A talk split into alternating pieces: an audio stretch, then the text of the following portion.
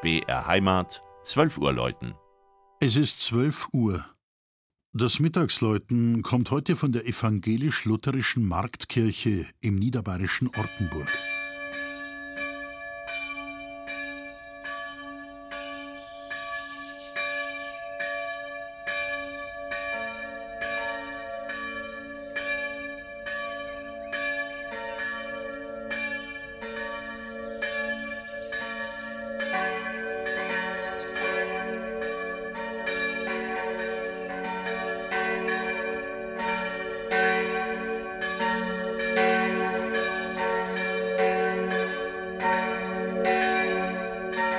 Die Marktgemeinde Ortenburg befindet sich im sogenannten Klosterwinkel, rund 20 Kilometer westlich von Passau.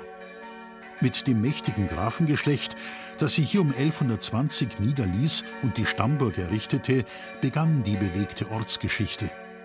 1563 führte Graf Joachim in seiner reichsfreien Grafschaft die Reformation ein.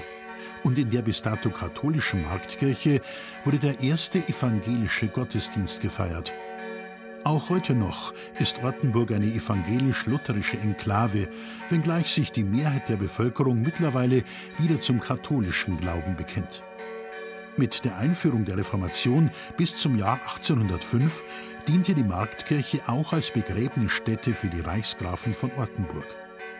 Aus dieser Zeit haben sich mehrere Epitaphe und zwei eindrucksvolle Grabdenkmäler im Chorraum erhalten, die auch zu den bedeutendsten Kunstwerken der Kirche zählen. Bei Renovierungsarbeiten im Jahr 2005 entdeckte man eine Gruft wieder, in der insgesamt 42 Mitglieder der gräflichen Familie bestattet wurden. Auch wenn die spätgotischen Fenster und das Netzrippengewölbe noch vorhanden sind, so hat ebenso der Barock deutliche Spuren im Innenraum hinterlassen, was maßgeblich auf die Initiative von Gräfin Amalia Regina zurückzuführen ist. Sie ließ die Kirche Anfang des 18. Jahrhunderts wegen Platzmangel umgestalten und beispielsweise eine für viele evangelische Gotteshäuser typische Doppelempore einziehen sowie einen neuen Altaraufbau, eine Kanzel und eine neue Kirchenorgel anschaffen. Die Ortenburger Marktkirche bildet zusammen mit dem Pfarrhof, dem ehemaligen Kantorhaus und dem früheren Schulgebäude ein stimmungsvolles Ensemble.